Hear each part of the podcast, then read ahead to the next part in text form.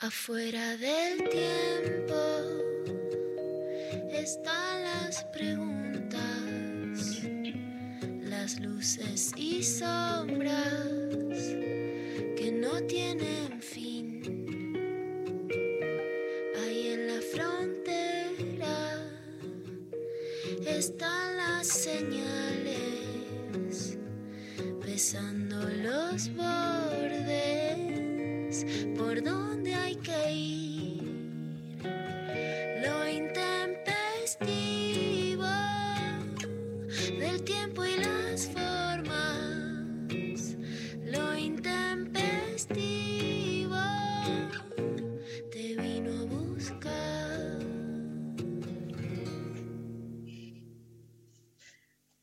Casi, casi nunca este, lo, empezamos un programa con la cuestión de las efemérides. Este, no, no, es algo que le damos mucha pelota, salvo que sea un día muy particular. Pero hoy, hoy se juntaron muchas cosas. Este, primero y principal, me pasa acá Lali Rombolá, el dato de que cada 8 de octubre en nuestro país se celebra el Día del Estudiante Solidario, que es una fecha que se estableció en homenaje a los alumnos del colegio ECOS. ¿Se acuerdan del este, tremendo eh, eh, accidente ¿no? de tránsito que hubo?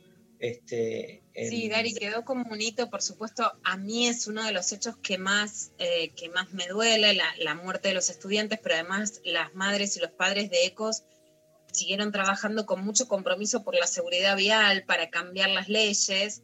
Eh, de hecho, hubo muchas resistencias a que se prohíba que se tome alcohol en las rutas porque estaba alcoholizado el conductor. A partir de eso, cuando claro. haces cualquier viaje de secundario de primaria, se le hace el test de alcoholemia a quienes son los conductores. Digamos, cambiaron los controles sobre eso, pero hay que seguir incrementando las, las leyes para, para la seguridad vial. Este, increíble, pasaron 14 años. Yo me acuerdo, nada, recién, fue como, este, nada, eso, fue tremendo. El, eh, no solo el accidente, no solo después la constatación de, del chofer y su estado ¿no? este, de alcoholizado, este, toda la situación, porque eh, eran chicos que estaban yendo a hacer trabajo solidario, este, nada, chicos de secundario, aparte que ninguna muerte es distinta a ninguna otra, pero viste, este, nada, estaba todo mal ahí. Eh, era un. Sobre todo, no sé, Luciana, si vos también lo te duele ahí, ¿no? En, lo que son las muertes evitables. A mí me duelen más, ¿viste? Cuando decís, nada, obvio, todos nos vamos a morir en algún momento, pero hay muertes en su tiempo y las evitables por este, eh, nada, por este tipo de,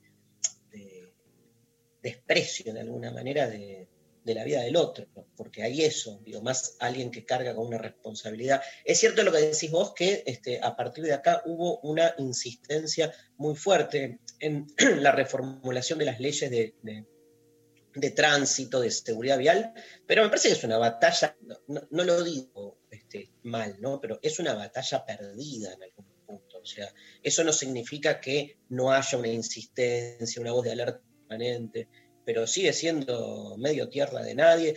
Más allá de, de, de, que algunas decisiones se hayan tomado, sigue siendo, ¿no, Luciana, la, la, la causa de mayor muerte, digamos, este, en, en, el país? Sí. A mí es, es, algo que me asusta muchísimo. Mira, Gary, la verdad es que los papás y las mamás de ECO avanzaron muchísimo sobre las leyes y por eso cualquier mamá o papá que este año está parado, pero que sabe que su hijo, su hija va a un viaje de egresados, un viaje de estudio, eh, ellos lograron cosas. Hoy no sale un colectivo si, claro. si no se verifica que el chofer no tiene ni, ni drogas ni alcohol encima. Vamos, hay cosas que sí se han logrado. Yo eh, es uno de los puntos en donde sería más fuerte. Una de las cosas por eso que se, que se quejaron siempre los papás de Ecos es que hubo un lobby de los bares, ruteros, digamos, para que no se prohíba totalmente que se venda alcohol en las rutas. Y yo ahí sería claramente mucho más dura, ¿no?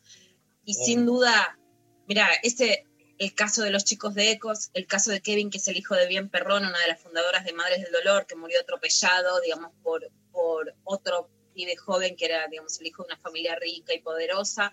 y Manuel, que es el hijo de una gran historiadora, fue una gran divulgadora, en su momento la mujer historiadora más, más importante a nivel de divulgación, que es Emma Cibotti, ahora se la conoce menos también por la tragedia que, que ella lleva, que es otra gran luchadora por la seguridad vial, que Manuel, su hijo, también murió atropellado cuando salía de bailar. Son los tres casos que me marcan en la historia, pero me los acuerdo todos los días y, les hablo a mis hijos, ya escucho un choque y tienen que estar atentos si no usan auriculares, si no se pongan de espaldas, si no esperen solo lo previsible. Digamos, son como, siento realmente que ese dolor lo llevo adentro todo el tiempo, ¿no? Y, y mirar la vida con los ojos de saber que esas historias sucedieron.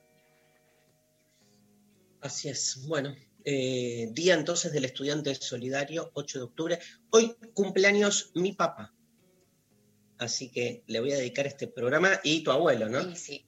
Y sí, pero por, por, obvias, por obvias razones de... de, Ayer estuve viendo los videos de Mauro Z que subió desopilantes. Desopilantes. ¿Viste que... ¿Qué viste? ¿Lo de la tijera? Lo de la tijera y lo tiene el equipo, porque se lo mandé al equipo del festivo, tenía que compartir, casi te estaba caratulando una causa, ¿no? Sí, sí, ya. y, el aborto, metió, metió todo, ¿viste? Metió todo, ya era, era, era un expediente larguísimo eso, que te, abrió un expediente que no tenía fin por tus celos, ¿no? Infantiles hacia él. Obvio.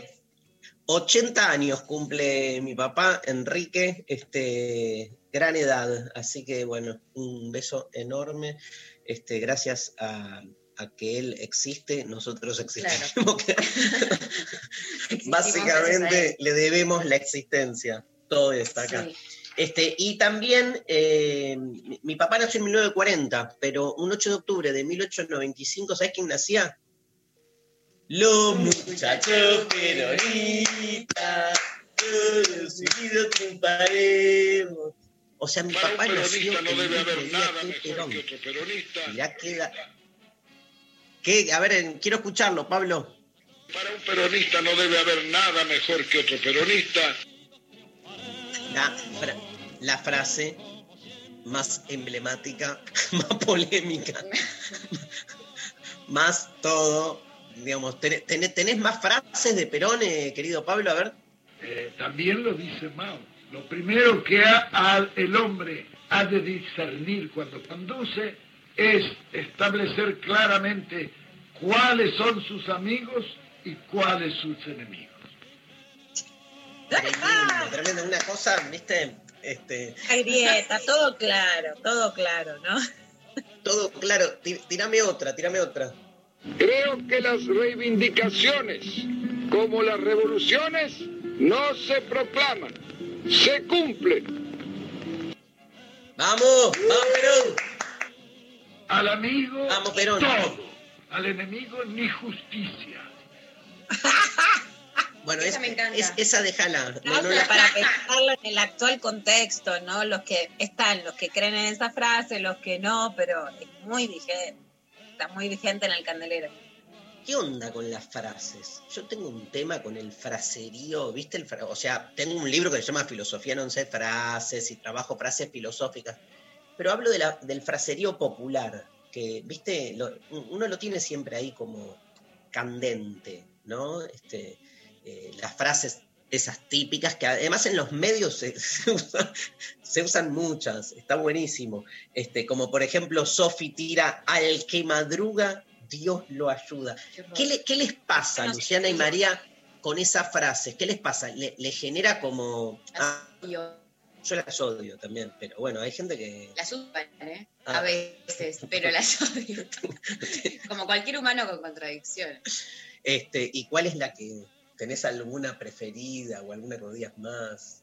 Creo que la, de las que más odio es la de a que madruga Dios le ayuda o no hay mal que... Por bien Por el no novela. venga, esa es- Ah, esa es terrible, esa me dan ganas de prohibirla. Su sucede conviene, fue revisitada ahora por el New Age, ¿no? Es que de repente son todas muy New Age y eso Me- me, da bronca. ¿Qué dice Sofía, por favor? Esa no la conozco. Cocodrilo que duerme Es- cartera. Cocodrilo que duerme cartera, sí. Más Ve, vale no. pájaro en mano que 100 volando, la odio, la odio. Es como una invitación a este, la mediocridad, Conformarse boludo, con- al conformismo, a la resignación. Yo quiero 100 pájaros volando y estar totalmente en el aire, volando entre los 100 pájaros y caerme y hacerme bosta contra el piso que estar con un pajarito de mierda todo el resto de mi vida. Vos fíjate qué poco ambientalistas, ¿no? La, la frase como de cartera, que los pájaros no vuelen, tipo matar todos los, bueno, matar dos pájaros de un tiro. El que mucho abarca, poco aprieta. Quiero abarcar todo porque tengo mucho amor para dar. Y si aprieto poco, me chupo un huevo, boludo. Todos nos vamos a morir igual. Dime con quién andas y te diré quién eres. Yo ando con Becker. ¿Quién soy? Ah, Ah. Bueno, tenemos consigna. Sí, ¿Cuál es la consigna? eh, algo con todo esto. Sí, vamos con las frases. Contanos tu frase, este, la favorita y la que más odias. Así. tú- ¿Y un por qué? ¿Qué- ¿Cómo es lo contrario a favorita? La menos. La infavorita. la Tu que frase más odias, la Nemesis, No, pero quiero una palabra. Tu frase favorita, tu frase odiada. odiada. Bueno, Bueno, eh, entonces nos cuentan sus frases repudiada. repudiada. Eh, al 11 39 39 8888 y arroba lo intempestivo en las redes. Eh, frases. ¿Qué dice? Basta, boludo, con tanto va cántaro a la fuente que al final se rompe. Se iba a romper igual. La inmovilización es no desees, no avances. Pero escúchame, son todas frases conservadoras, este, todas frases jerárquicas, frases que, te- que llaman a que uno no haga un pomo. ¿No hay una piola? ¿Ninguna? No hay frases así como, claro, dale para adelante, hermano, que igual. Igual te la vas a usar. Es que a mí me gusta el concepto frase. Yo, por supuesto, como todo adolescente, tengo un concepto, un concepto, un cuaderno de frases que amaba, pero que las Sí. sigo usando. Por ejemplo, Por ejemplo, hay una de hice, hice y vendí remeras en la calle con frases. Yo no te puedo citar a Sartre, Dari, como vos, pero no te puedo decir la bibliografía completa, pero te puedo decir mi frase de Sartre, a verla. porque me la decía mi papá, obvio. Obvio. Deci- ¿Nos la decís? Los dioses tenemos un secreto. Los hombres son libres y no lo saben. Hermosa, hermosa. Pero ves, eso ya es Eso ya es total. Claro, pero aparte, o sea, no, no tira para atrás, ¿entendés? El que mucho abarca, poco aprieta es. Son todas esas frases que llaman a la mesura, que convocan a la templanza, a la medida, a la prudencia. Deben tener razón. La gente debería, deberíamos Pero ser no más felices. caso, no somos Pero ni bueno. medidos ni. No, yo qué sé, se yo, yo cada vez que sufro, que es todos los días, eh, pido ser un poco más medido, pero no me sale, yo qué sé, es gris, o sea, Siempre intensas, nunca no intensas. total. Algunas noches soy, ¿qué dice? Al- Soy La de la fácil. vos, canción. acá te- Ah, Bueno, pero ahí sí, esta frase de Babasónico, yo que tengo un texto y, y Marina Mariachi también de, eh, de Tengo el sí fácil, esa, esa canción lo reivindicamos, porque reivindicamos la idea con que Claro. las fáciles fue, digamos, fue siempre una idea despectiva que tenés que ser difícil porque sos un objeto al que el otro, si tarda, entonces le va, en conquistarte le vas a gustar más y no, nosotros somos fáciles porque nos gusta. Me gusta mucho a mí digamos, hay una conversación que tuve en un viaje a la Feria del Libro de Rosario con Horacio González, hablando de peronismo y feminismo, que fue deliciosa. ujú, Y entonces lo que me gusta mucho más que de las frases de Perón, de la, digamos, de la narrativa peronista, o sea, yo más que a Perón, rescato por supuesto a Evita, y más que a ellos sí algo de la mítica, ¿no? Y algo de esa mítica fue dar vuelta a la idea despectiva de cabecita negra por el orgullo, ¿no? O sea, el dar vuelta con lo que la sociedad ejerce un prejuicio en orgullo es una épica peronista y es una épica que claramente es feminista, ¿no? Yo no soy partidariamente, orgánicamente peronista, no me identifico así, pero Horacio González me dijo, bueno, tu, tu feminismo es muy peronista y de eso estoy muy orgullosa. Y creo que es justamente esa, esa vuelta del lenguaje de lo que intentan decirte para ser despectivos, hacerle orgullo, como putita golosa, esa narrativa me encanta, ¿no? Dar siempre vuelta con lo que te joden para volverlo orgullo narrativamente. Me encanta. Este, ¿Qué sorteamos? Un curso. Sorteamos un curso que empieza el martes. Ah, bueno, ¿entero? Un curso entero. vamos, vamos por todo, Sofi. Vamos por todo. Este, sorteamos un curso entero de clásicos de la filosofía. O sea, el que gana, gana un pase. Eh, pase. Eh, pase. eh, escoltore. Escoltore. nadie sabe quién es Escoltore, ya lo hablamos, pero nadie sabe.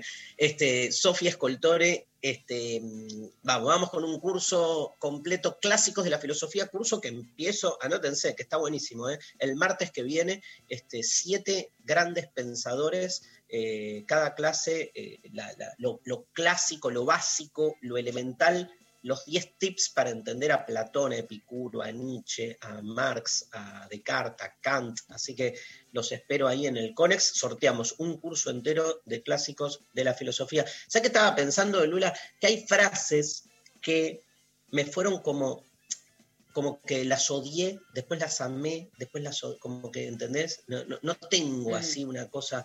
Ponele, una frase que siempre odié de chiquito es la más famosa del Principito que es lo esencial es invisible a los ojos. Yo tenía ganas de morder la pared cada vez que la escuchaba, ¿entendés? y, ahora me doy cuenta que igual no me gusta el estilo, no me gusta el modo, si querés, hasta, digamos, este naif eh, con la que la frase está escrita, pero no me peleo tanto. O sea, y más que ahora que, digamos, me dedico a la divulgación, digamos, no te digo que este, se me corrieron tanto los límites, pero un poco.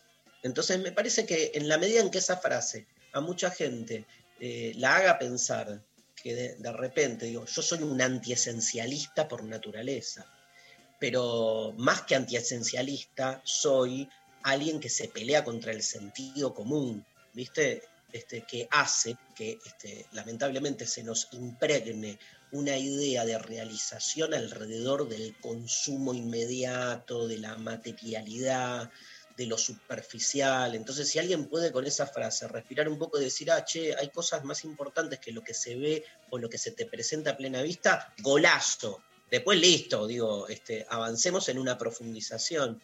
Pero por eso hay frases que pueden ser que, que cursis. El tema es la cursilería también, lo cursi como algo barato. Viste que lo cursi tiene que ver con el, kitsch, vos sabés que la palabra kitsch eh, remite etimológicamente a esto de recoger eh, baratijas, de recoger cosas, digamos, que eh, de la calle, ¿viste? Este, que, usadas, ¿no? Baratas en ese sentido. De ahí viene la palabra, ¿no? Kitsch, y por eso esa sensación a mí me gusta el baratijismo, ¿viste? Eso obvio. No, pero una, una cosa es el consumo que podemos hacer del baratijismo en tanto baratijismo y otra cosa, que acá es la crítica, es el que, digamos, se cree que eso barato no es barato, digamos. El, una cosa es hacer del kitsch una forma de consumo y otra cosa es ser kitsch, digamos, es, creer que este, eso que consumís, este, o sea, es eh, eh, la, que la frase, lo esencial es invisible a los ojos, sea como la revelación de un mundo, nada, es una ventana, ¿no? Una ventanita que después. Me parece que esa diferencia está buena, la podemos trabajar en algún programa porque es un tema este, fascinante. Bueno, ¿dónde nos llama la gente? La gente nos llama, nos manda al 11 39 39 8888, mándennos audio contándonos mi frase favorita, mi frase menos favorita, qué me pasa con esta frase, qué me pasa con esta otra. Nos escriben también, arroba el intempestivo, Twitter, en Facebook, en Instagram, participan por todos los lados, entonces para un curso completo de clásicos de la filosofía a partir del martes que viene, 20 horas vía Conex. Y nos vamos a la pausa. Nos vamos escuchando a Luis Alberto Espineta, ¿sí? con eh, Ricardo Mollo, que en el famoso concierto de las bandas eternas, famosísimo, pues hay un registro musical, discográfico increíble, han hecho muchos temas, los temas más famosos de la historia de Spinetta, pero además han hecho este tema particular que tiene que ver con el día de hoy. ¿Sabes por qué? Porque se lleva como título 8 de octubre. Spinetta y Moyo, 8 de octubre.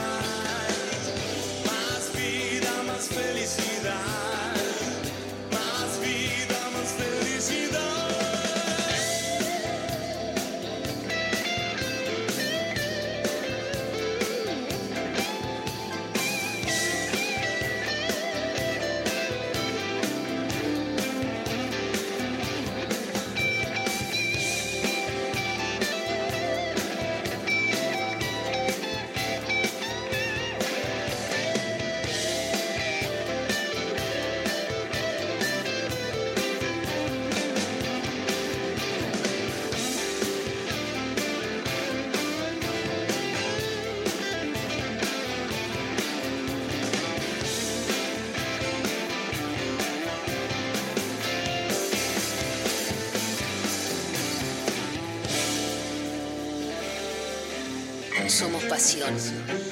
Somos acción. Somos emoción. Somos 937. Nacional Rock. Hasta las 13 estás escuchando Lo Intempestivo. Con Darío Stanraiver Luciana Peca. y María Stanraiver. Bueno, estamos al aire en comunicación con Pablo Amalfitano. Hola Pablo, ¿cómo estás? Hola Darío, ¿cómo estás? Bueno, un saludo para Luciana, para todos ahí. ¿Cómo les va?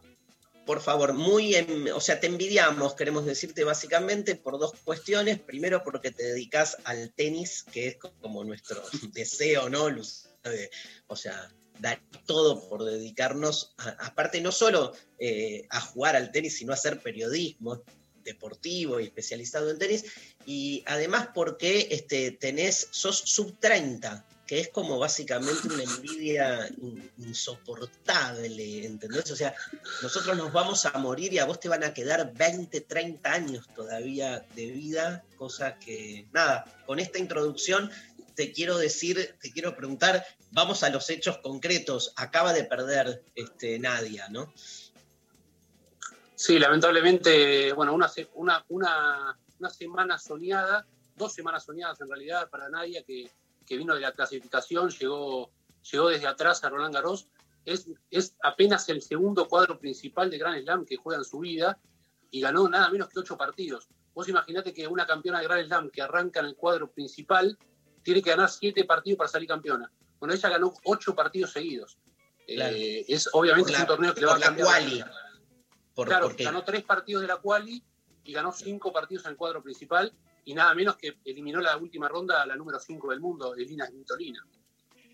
¿Cómo- ¿Qué, qué es lo que pasa que alguien de repente, nada, e- estos saltos en el tenis? Yo escuché un montón en la historia de, que conozco del tenis, no es la primera vez que pasa, pero ¿qué es lo que sucede que alguien que está tapada, no sé qué, este, de repente en un torneo pega un giro de esta naturaleza?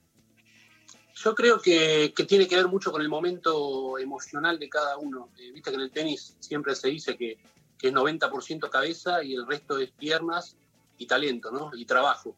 Eh, la cabeza pasa a ser primordial y cuando vos tenés la cabeza ordenada y, tenés los objetivos claros, eh, pueden pasar estas cosas, sobre todo en el tenis femenino estos años. En los últimos 10 años el tenis femenino es muy, muy cambiante. Es distinta a la realidad del tenis masculino, que viste que los tres monstruos, Djokovic, Federer y Nadal, eh, más o menos que tienen una, una hegemonía hace 15 años que no le dejan mucho resquicio al, al resto. En el tenis Ujú. femenino suele haber estas posibilidades, pero bueno, la verdad es que lo de Podoroska es doble mérito, porque venir desde Sudamérica eh, con las pocas posibilidades y la, la muy, muy escasa plataforma que hay en Argentina, sobre todo, eh, la verdad que es impresionante lo que hizo y, y está muy bueno que, que también genere ese espejo en las más chicas, ¿no? Porque eh, el tenis femenino argentino venía muy golpeado en los últimos años.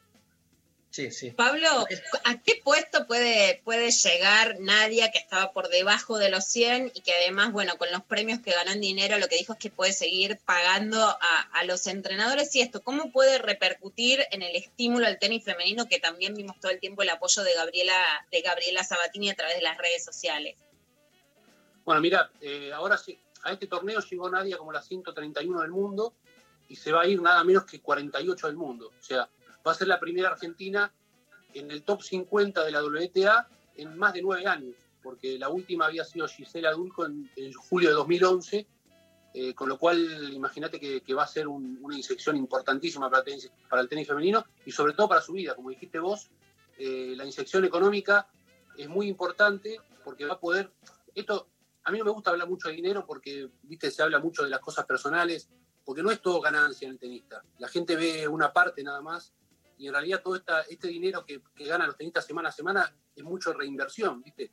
Eh, ganan y vuelven a reinvertir y como dijiste vos, ahora le va a poder pagar bien a los entrenadores, va a poder apostar a un salto de calidad, porque esto le va a garantizar jugar los torneos más importantes del mundo, eh, no solo el Grand Slam, sino los Premier de la WTA. Entonces imagínate que le va a cambiar la vida, es un giro eh, de 360 grados. ¿Por qué, eh, te, te- te cambio de tema, igual volvemos a Nadia ahora, eh, este, ¿por qué es tan irregular el, el tenis argentino a tal punto que gana una Copa Davis y al otro año eh, se va al descenso? Y, sí, hay muchos, hay muchos factores. Primero que Argentina, Argentina es un país, como te decía hace, hace un ratito, es, es un país periférico en, en- en el tenis, pero es potencia mundial. Lo que tiene mucho Argentina es eh, el factor humano, ¿no? Es muy valorado en el mundo el entrenador argentino, el formador argentino, eh, y eso es lo que marca la diferencia. Eh, la, la- la situación económica y la falta de, de posibilidades, medio que está opacado porque Argentina, vos le- levantás una baldosa y, y salen tenistas. Entonces, a veces es, es impresionante. Pero bueno, obviamente que después de la Legión, que esa fue la mejor camada de Argentina en la historia, eh, ahí, ahí cambió un poco y bueno, obviamente hay, hay muchos vaivenes. Hay que, ser, eh, hay que ser muy fuerte mentalmente para estar arriba mucho tiempo y para, para quedarse. Ni siquiera los mejores argentinos tuvieron mucho tiempo arriba. Salvo del Potro, eh, cuando- Sí, pues, sacando cuando se lesionó, eh, Gaudio estuvo un tiempo, Nalbandián estuvo y bajó, Coria también estuvo muy poco tiempo, se retiró temprano. Eh, la verdad es que es, es bastante cambiante. Cla- claramente, digamos, si yo te envidio la edad, vos me envidias que yo vi en vivo y en directo la final Gaudio Coria y vos no te debes a... ¿Qué tenías? ¿15 años? Tenía 14 años, sí. ¿La viste? Sí, la vi en la televisión, obviamente la sufrí y todo, pero, pero sí, me hubiera encantado vivir esa época eh, in situ, ¿no? Porque para nosotros es, imagínate, es una locura. Sí, sí. ¿Lula? Eh, Pablo, bueno, hay un- todo un fervor con el fútbol feme- femenino, que como decía hoy Maca Sánchez, lograron ser trabajadoras, profesionali- profesionalizarse, etcétera, pero que ese fervor no es solo de las jugadoras alejadas, sino que se traslada realmente a las canchas, ahora están cerradas, pero de fútbol 5, a las de la Villa 31, que tantas veces hemos ido, ¿no? A popularizar que eso que pasa, digamos, en la élite deportiva también pueda pasar realmente con las pibas. ¿Qué pasa para que ese fenómeno se traslade al tenis y pueda ser un deporte que, que las mujeres y, y las pibas puedan jugar? Y yo creo que hay una diferencia sustancial. Primero que el tenis tiene una desventaja importante con deportes como el fútbol ahora, con este fervor del fútbol, o el hockey, por ejemplo, históricamente, que es, eh, que es muy solitario. Eh, los padres generalmente creen que es mejor viste, jugar otro, otro tipo de deportes más grupal, eh, menos sacrificado, porque el tenis, la verdad que te quita muchísimo y- y las posibilidades son muy escasas. De que, o sea, es una picadora de carne el camino para llegar, sobre todo, para, como te decía, eh, los, para los argentinos y los sudamericanos. Y sobre todo, además, si sos mujer, porque son todavía más bajas las posibilidades y las oportunidades que tenés. Eh, me parece que una, una de, las, de las cosas que había prometido, por ejemplo, Agustín Caleri cuando asumió hace más de dos años y medio la, la presidencia de la asociación, era acercar el tenis a las escuelas públicas. Obviamente que es muy difícil porque es un deporte caro, eh, pero bueno, yo creo que el plan ese está en marcha y algún día eh, imagino que lo veremos en, eh, digamos, en concreto, pero es una apuesta bastante a futuro. Eh, me parece que, que hay una diferencia sustancial en ese tipo de deportes con el tenis. Te hago la, la última pregunta y te agradecemos porque acaba de terminar el partido, debes estar ya eh, ahí escribiendo la- la- las notas, porque aparte eh, en el viejo periodismo uno decía, bueno, escribo la nota para mañana, ahora es ya, porque hay que subirla online a los portales. Y escribe como los dioses, además de Sí, escribir unas notas deliciosas, la verdad, sí, para leerlas la- y disfrutarlas. las leí en relación a Nadia y estuvo increíble. Te iba a preguntar sobre justamente tu última nota que leí, este, qué raro, y, y por algo también este, pusiste el foco y el acento ahí, qué raro una tenista de 23 años leyendo filosofía, citando a Sartre, hablando de budismo, o sea, no deja de ser eh, anómalo, ¿no? No, la verdad que es toda una historia. Eh, Nadia Podoroska es una, es una chica muy simple, muy respetuosa, muy humilde, eh, y la verdad es que, que tenga esa historia detrás, obviamente eso viene por una influencia de la madre, la madre Irene, que ahora es farmacéutica, pero en su momento estudió filosofía y es amante de la filosofía, eh, y la influencia es directa con la madre. Eh, la verdad es que este, este- o sea, ella combina un poco eh, la, la- digamos, el gusto de leerte a vos, por ejemplo, todos los viajes, y de leer otro tipo de libros de filosofía, y además eh, combina con el coach mental que tiene, que se llama Pedro Merani, que es un entrenador de bowling argentino que dirige la selección de Qatar, así, así es sorprendente como lo escuchás. Eh, la verdad es que es una locura. Eh, y trabaja, trabaja un poco el, el- el budismo zen, un poco la neurociencia, todo para mantener esa estabilidad emocional que sobre todo le vimos esta- estas dos semanas a Nadia en, en París, ¿no? Porque la verdad es que uno la veía jugar y parecía que estaba jugando en el patio de, tu- de su casa. Estaba tranquila como si fuera un torneo de grado 2 juvenil y no eh, Roland Garros, o sea, nada menos que Roland Garros y su primer Roland Garros. Eh, entonces yo creo que, que también tiene que ver con eso. Eh, es muy difícil, ayer te escuchaba también decir que, que es, es- es- es extraño ver a, a los deportistas, o que por lo menos se cuente que los deportistas leen. Se cree que, que llegan a ser profesionales y después no leen. Y no, y no es tan así. A veces está bueno mostrarlo, porque no dejan de ser personas, no dejan de ser como nosotros o como todos los demás, y tienen sus gustos. Y la verdad que el gusto de, de por la filosofía y por, por este tipo de lectura, eh, me parece que es para celebrar.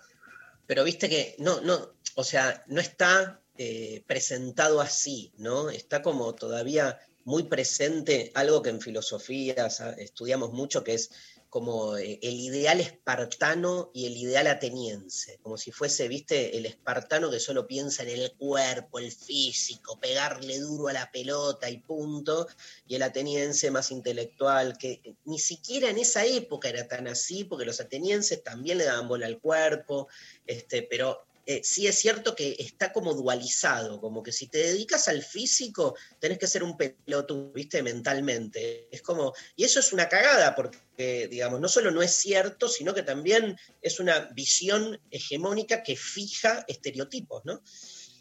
Sí, es exactamente como decís vos. Yo pienso igual, es una visión hegemónica y por eso me, me parece sustancial contar este tipo de cosas, ¿no? Eh, y, y Nadia no es la única, debe haber muchísimos más.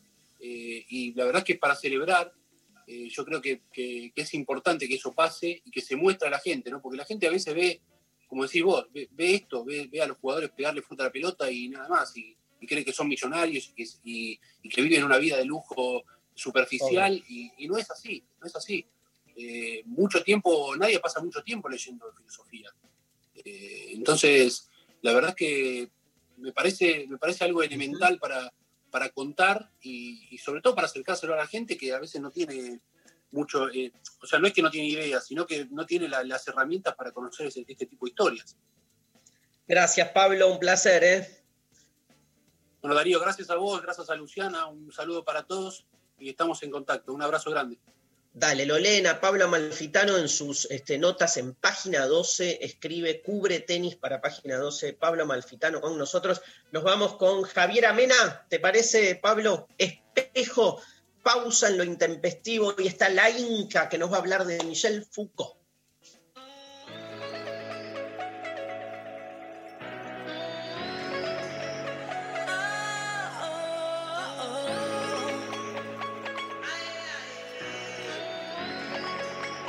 Llegaste a la gran orilla,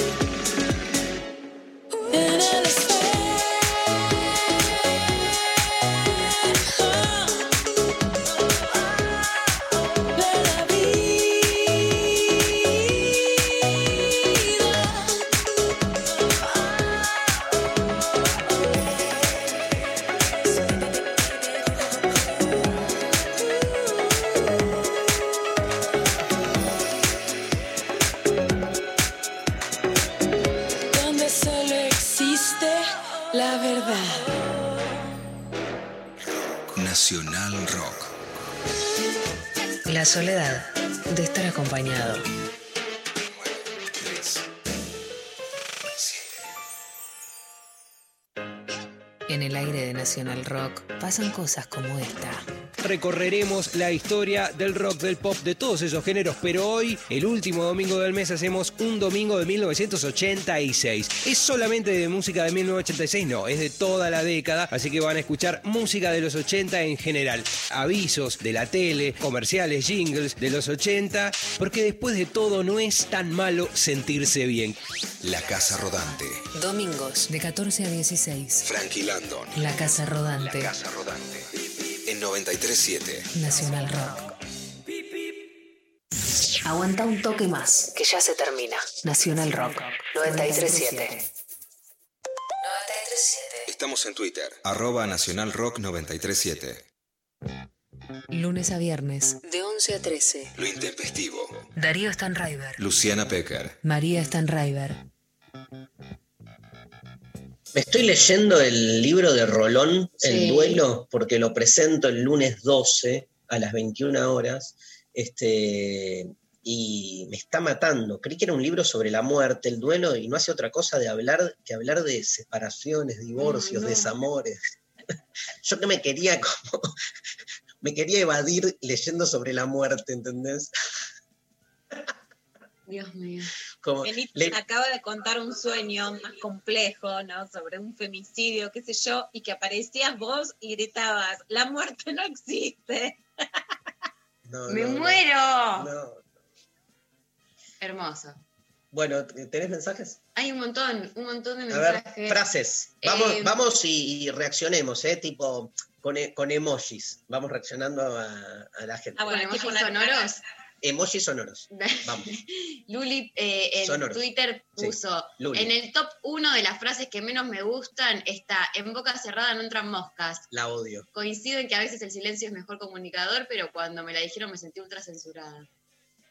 Eh, claro, pero Sí, sí. eh, en Che, Pablo, ¿nos grabás esta. ¿Grabamos esto?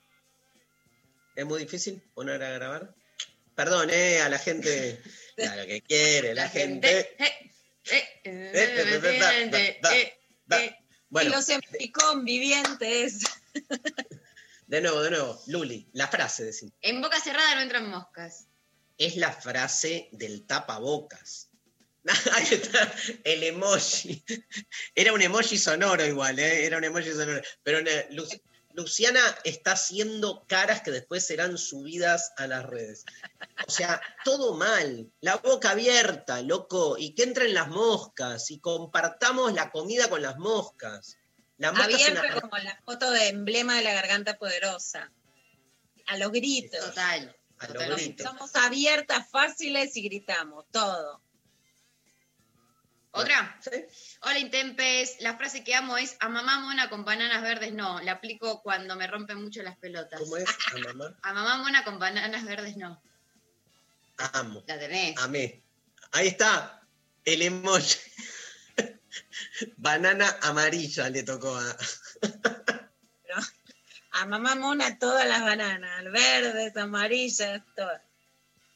Hola, In- Conmigo no, varones. ¿Te acordás la frase de. ¿Quién era? Beatriz. Beatriz Conmigo no, varones. ¿queremos algún audio? Dale, un audio. Hola, ¿qué tal? Mi nombre es Brando Bosa y soy de Perú. La frase con la que estoy más en desacuerdo, la que más me disgusta, es la de el fin justifica los medios. Me parece que esta frase pone un costado a lo humano de la persona, así que no me termina de gustar. Sin embargo, la otra frase, la que me gusta un montón y me la repito siempre, es que somos lo que hacemos con lo que han hecho de nosotros, de Sartre. Una frase que me encanta y muy relacionado a lo humano, a la existencia que nosotros tenemos en este plano material. Somos tan amantes de las tonadas acá que todo como que entra desde otro lugar, ¿no? Estuvo hermoso lo que dijo el amigo peruano y nos queremos ir ya a Lima. ¡Ya! Ayer comí comida peruana aparte. Y fue tan distinto, ¿no? Porque Después de haber comido, de verdad, comida del Perú, en Perú, lo que en Argentina se llama comida peruana es casi una falta de respeto. Gracias, ¿eh? Este sí, el fin justifica los medios. Es la frase más injustificada de la historia, ¿eh? Hola intempestives, les dejo una frase que reiteraba mi abuelo en sus últimos días. Estoy palafosa. Ja, ja, ja. Se lo sigue recordando, repitiéndola entre sus más allegados.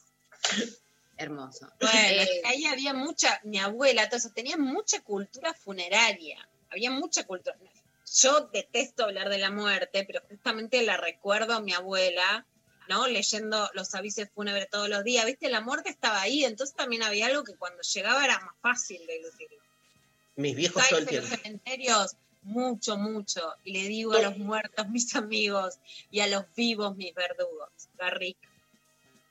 Tremendo. Yo recuerdo mucho a mis viejos leyendo los avisos. Uy, se murió la del quinto. Uy, Sí. se murió Beba. Eran como el Instagram, era el Instagram funerario de, de la Total. otra generación. Maru, me gusta la frase, pon el carro en movimiento que los melones se acomodan solos. sí, está buena Ah, esa. esa, esa frase me la han dicho. Esa mucho. me, me encanta. A mí me la decían Mogue. distinto, era como en, en, eh, en el ca los melones se acomodan en el carro, digamos, lo decían dada vuelta, pero sí. Claro, porque la idea es, aunque todavía no tengas claridad, move, que después la cosa se acomoda.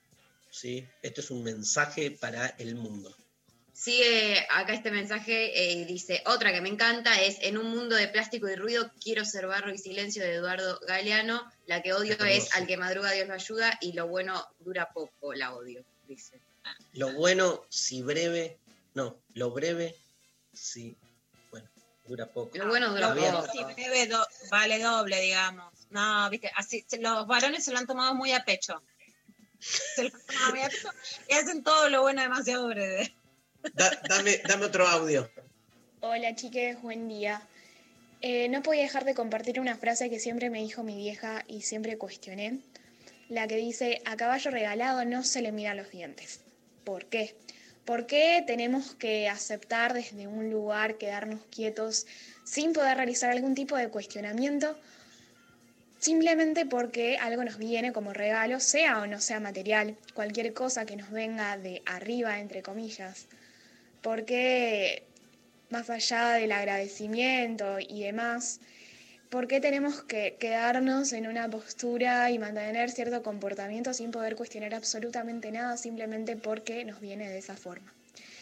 Eh, bueno, es eso básicamente. Como descargo, un saludo enorme, los escucho todos los días. Che, Lula, estamos creando monstruos, como dijo mi mamá. Monst- monstruas hermosas, pero, Pero hablando de los monstruos que creó tu mamá, yo adhiero a la crítica a la frase, pero ayer también otro video que me impactó de tu hermano es que en Telefe dijo que está haciendo un tratamiento en los dientes porque quiere pasar la segunda mitad de su vida más lindo. También me interpeló, me, me- Mira. me gustó la postura y mostró todo su, su pase Sus por sí. la odontología. Tremendo. Bueno, gracias. Sí, eh, todos coincidimos con que a caballo regalado, digamos, no se le miran los dientes. No, o Ah. sea, no, bueno, obvio. Este, yo me peleé muchísimo tiempo con, sí, est- estoy con un trauma familiar, con, con mi vieja, con los regalos, que era, venía y me decía, toma, te compré este pullover, que era el pullover más horrible de la historia de la humanidad. Y yo le decía, toma, mamá, gracias, pero lo voy a cambiar. ¡No! Si te lo regalé, lo tenés que usar. Pero es de DJ Mame esa cosa, ¿no? Es a caballo regalado, ¿viste? Es como que me decían, bueno, tomalo igual. No, boludo. Va, no sé, nada que ver, ¿no? Con la frase. Pa- Pásame, pásame Estamos otro, en un día de terapia, está buenísimo. pásame otro audio. Hola chicos, recién puedo prender la radio. No sé bien si la consigna está orientada para este lado, pero la vi en, en Instagram. Eh, una frase que, que siempre testé es el famoso algo habrán hecho. Cuando veo alguna- sobre todo alguna esa podrida en la es- calle, Ella Que ya es alguna nuestra vieja enemiga diga, mortal, algo no habrán hecho. las desapariciones en la Argentina y Sinceramente por lo detesto. supuesto la muerte de las Saludos pibas, desde ¿no? De esas somos enemigas, hacerle. No pudimos escuchar el resto del mensaje, Lula. Vi en, en Instagram.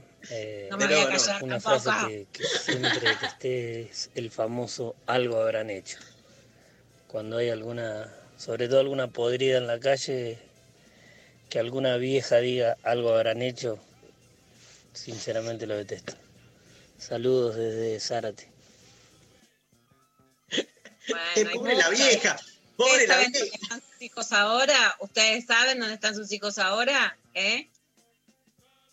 Las frases de la dictadura, aparte, daban ahí, ¿no? Algo habrán hecho. Eran frases, digamos, que este, apuntaban al sentido común y, bueno, hoy también hay un montón de ese fraserío que tiene que ver con este, la manera de encarar temas como la inseguridad, digo, siguen vigentes. El algo habrán hecho sigue vigente, Lula. Sí, la Argentina es derecha y humana. Sí, pero digo, fíjate la frase, Agrandar la- el campo para agrandar la nación. Ese algo habrán hecho, que es bien de los milicos, sigue este, presente en el sentido común frente a cualquier situación. Lo único que le digo al amigo de Zárate, pobre la vieja, dice, una vieja, pobre, ¿no? Está mal. Está mal ahí, una vieja. Sacamos aparte. Hola chiques, una de las frases que más uso es si Dios quiere, ah, si Dios quiere, y eso que soy atea. Y una que me copa que usa mi viejo es es al pedo empujar cuando la happy es corta.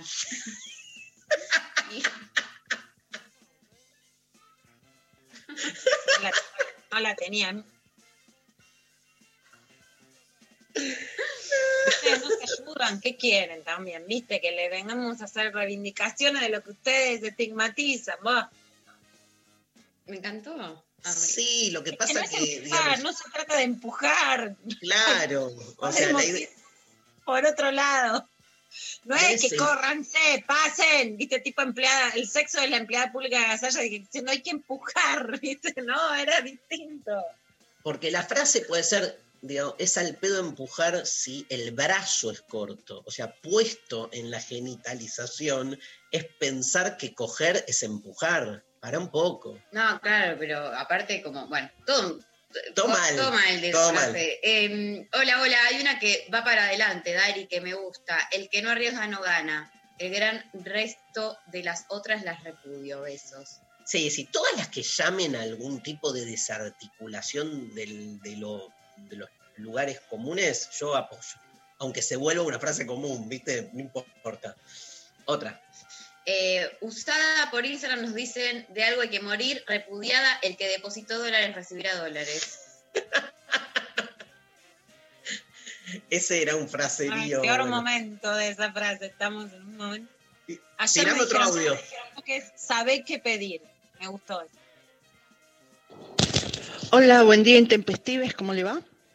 Mi frase favorita es el que quiere celeste que mezcle azul y blanco.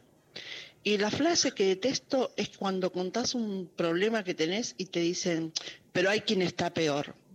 Esas son mis frases. Les mando un beso a todos. Yo quiero decir algo. ¿Qué?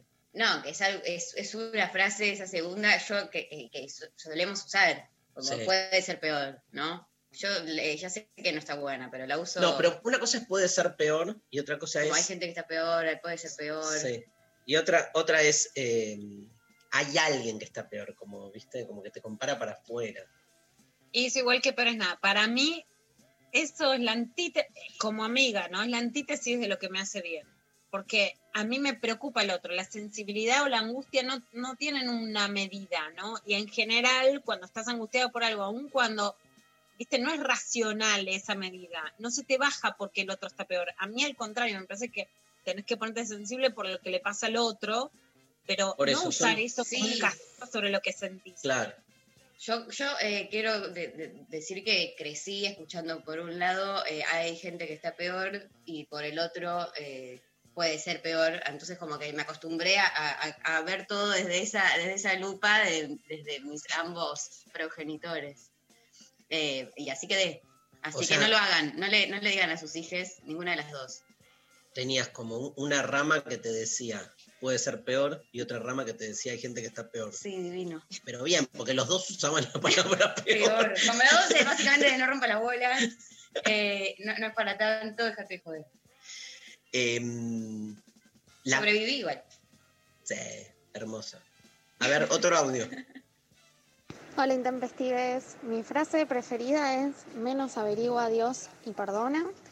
Y la que más odio es mal de muchos, consuelo de tontos, porque me parece que es desconocer las condiciones socioeconómicas que llevan a- a- al mal de muchos. Los quiero, besos. Gracias, buenísima.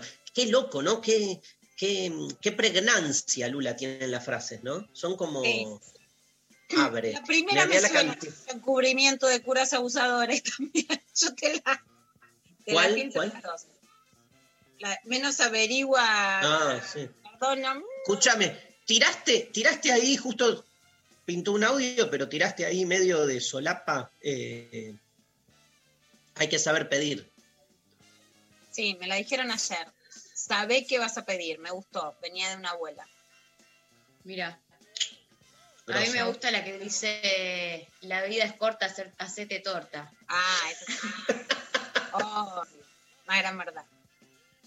La quiero, la quiero remera. Acá, eh, muchas de novelas, ¿no? Hay algunas de las novelas que son terribles y no me gustan, ¿no? Les dicen las busconas como a las putas de yo, viste, me, me- me tienen que dar aire, pero por ejemplo, ¿para qué te voy a decir que no, sí, sí?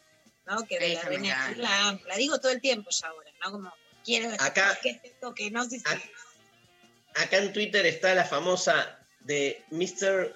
Fahrenheit, que dice, la que más me gusta es el y es todo un tema. todo un tema. Y es todo un tema. Y es complejo, ¿viste cómo, cómo es? Es todo un tema. Para evitar darle profundización a un problema, dice. Y viste cómo es. Me encantan esas. Yo puedo estar Años. años diciendo esas frases sin decir nada.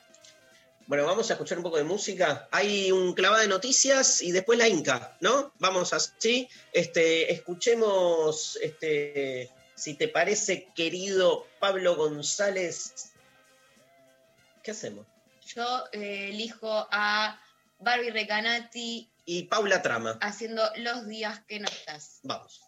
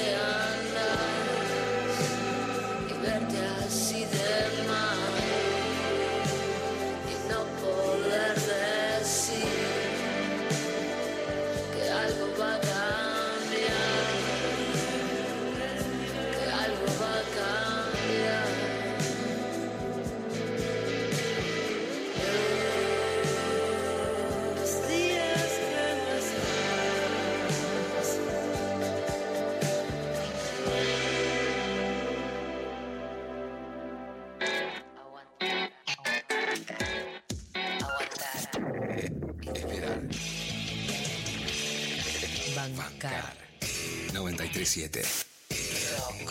Nacional Rock. Buenas noches, loco. Volvé a vivir los grandes recitales de tus bandas preferidas. Festival País Rock, sábados a la medianoche en la televisión pública. 937. Estamos en Instagram, Nacional Rock 937. De 11 a 13. Lo intempestivo. Nacional Rock.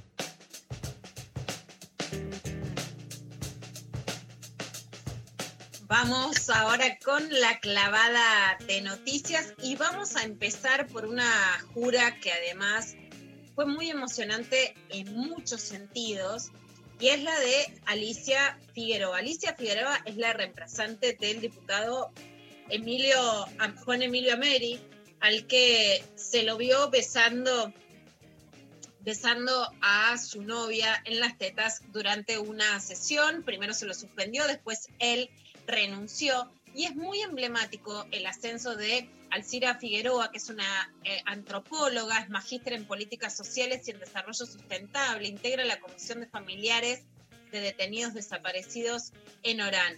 ¿Por qué, Mari? Especialmente te lo digo a vos. Porque no fue una situación azarosa la de Ameri, ni es azaroso que alguien tan preparada como Figueroa haya quedado solamente en la lista de suplentes. En una entrevista con Mavi Sosa de Tiempo Argentino, Alcira dijo, nosotras reclamamos a los diferentes espacios al partido para que Ameri y otros, digamos, machistas de Salta no estén en la lista, pero no nos prestaron atención.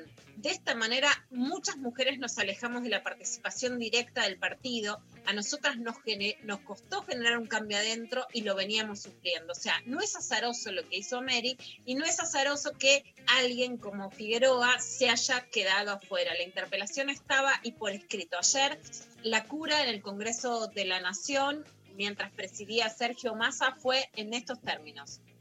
Doña Alcira Elsa Figueroa, juráis por la patria desempeñar fielmente el cargo de diputada y obrar en todo de conformidad con lo que prescribe la Constitución Nacional.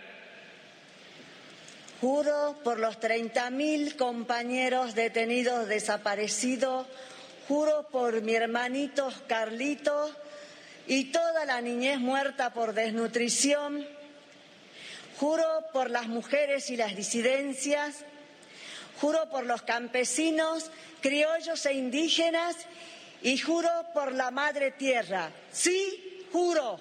Si así no lo hicierais, la patria os lo demande.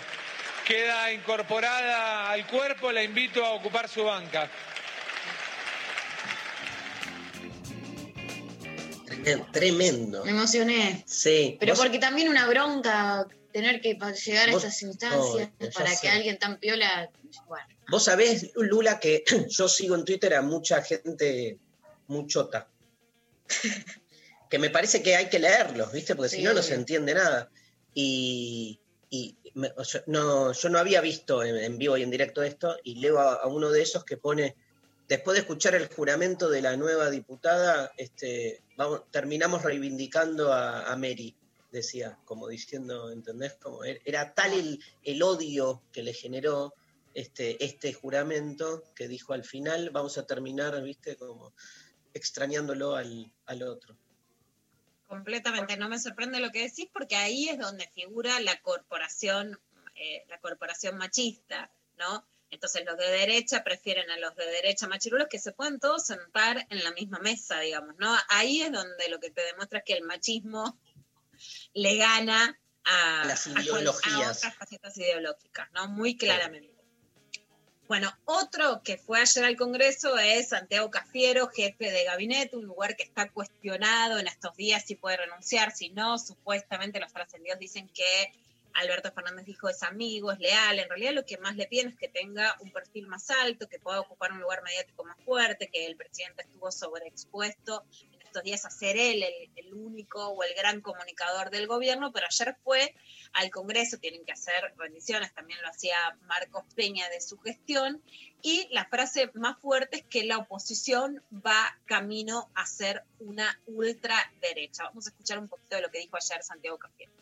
Yo creo que la oposición, si no baja los decibeles, si no deja y se aleja del discurso del odio, va, camino a convertirse en una derecha, en una ultraderecha antidemocrática y una ultraderecha minoritaria.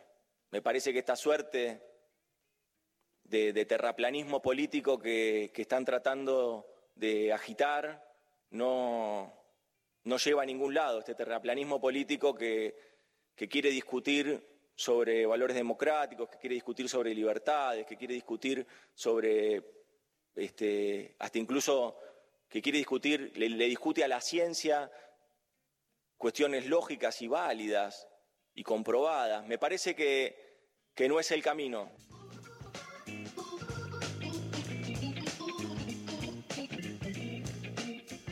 Cómo van cambiando, ¿no? Los discursos. No, es el 2020, pero aún en un año lentificado por la pandemia ha cambiado completamente, de una actitud absolutamente no de tender puentes con la oposición, de una Argentina pluralista unida frente al coronavirus. Hoy es una ultraderecha antidemocrática la definición de Santiago Cafiero, un escenario político muy complejo y completamente distinto a, al, de, al de marzo de este año, ¿no?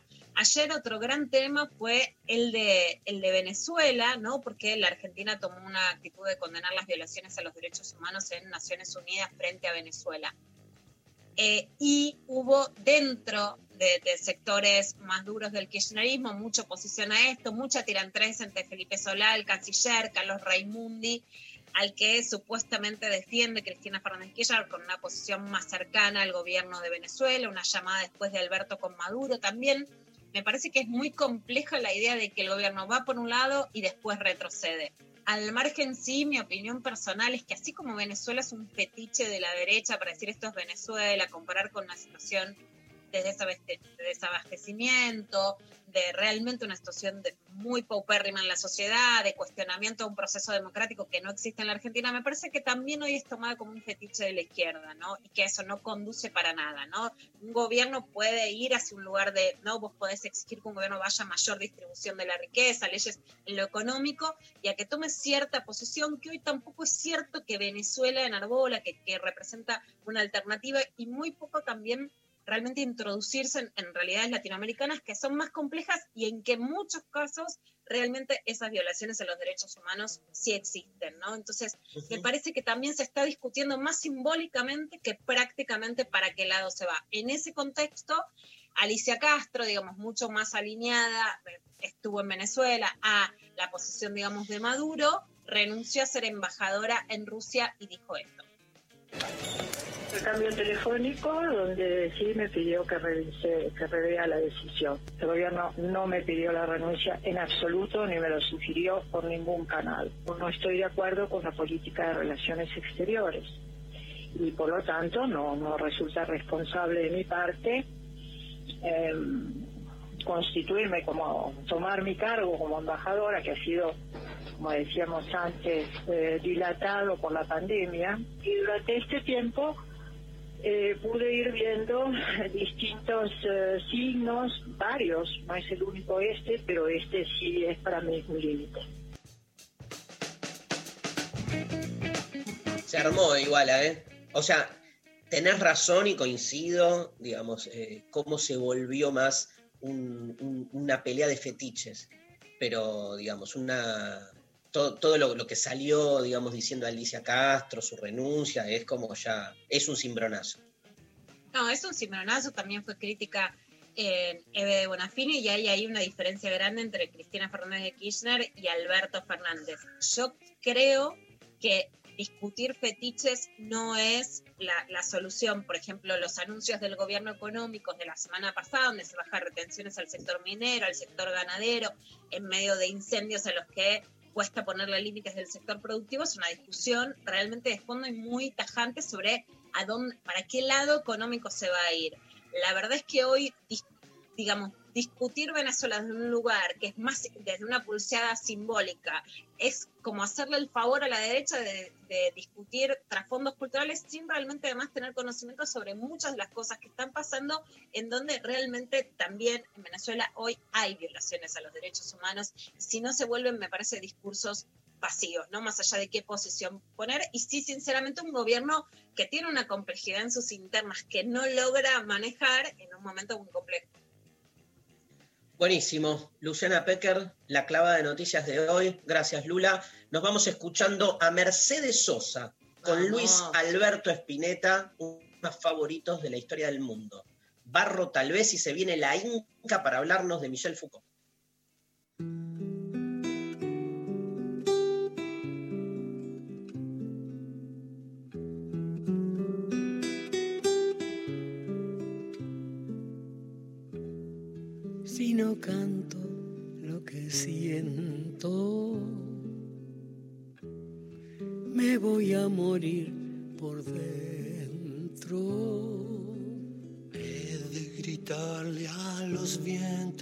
Hasta reventar, aunque solo quede tiempo en mi lugar. Si quiero, me toco el alma, pues mi carne ya no es nada. He de fusionar mi resto con el despertar, aunque se pudra mi boca por callar. Ya lo estoy queriendo. Ya me estoy volviendo canción, barro tal vez. Donde el hacha golpeará, donde el río secará para callar. Y es que esta es mi corteza, donde el hacha golpeará, donde el río secará para callar.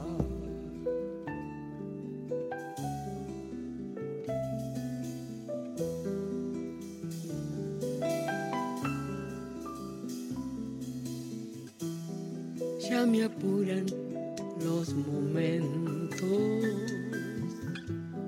Ya mi sien es un lamento. Mi cerebro escupe al final del historial, del comienzo que tal vez reemprenderá. Si quiero,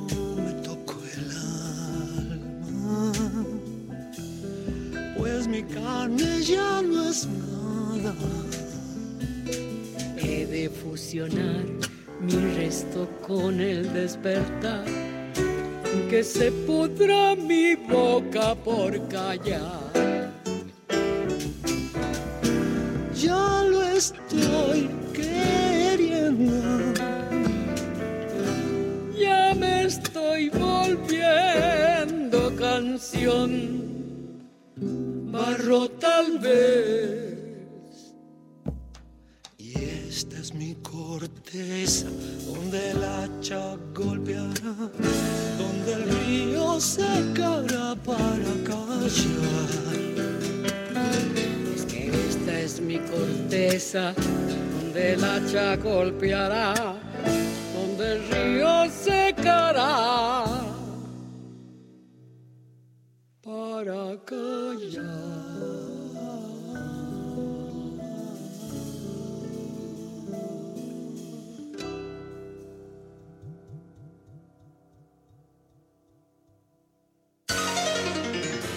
La, música, te hace sentir te hace sentir. mientras seguís volando. 793 937. Nacional Rock.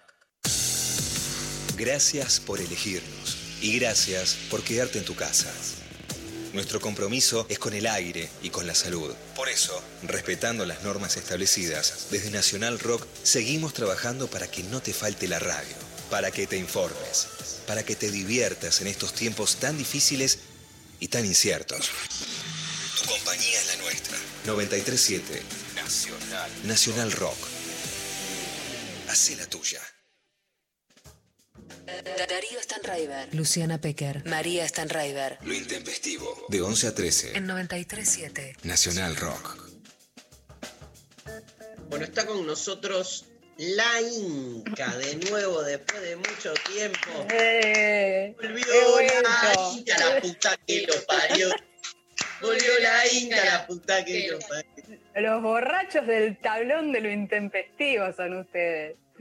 Vamos a aprovechar tu capacidad de deconstrucción hermenéutica y queremos, antes de pasar a Foucault y a tu columna, si nos podés analizar algunas frases del fraserío popular. Tirame una del general, eh, Pablo.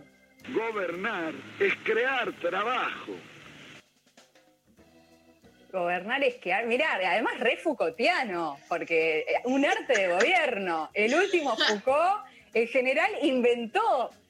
¿Ustedes pueden creer que el general inventó al último Foucault? El general es todo. El general es el Aleph. Es como que en el general tenemos todo, todo- Es como que está enrollado, tipo hegeliano, ¿no? Como está enrollada la idea en el general. Y de luego se fue desplegando.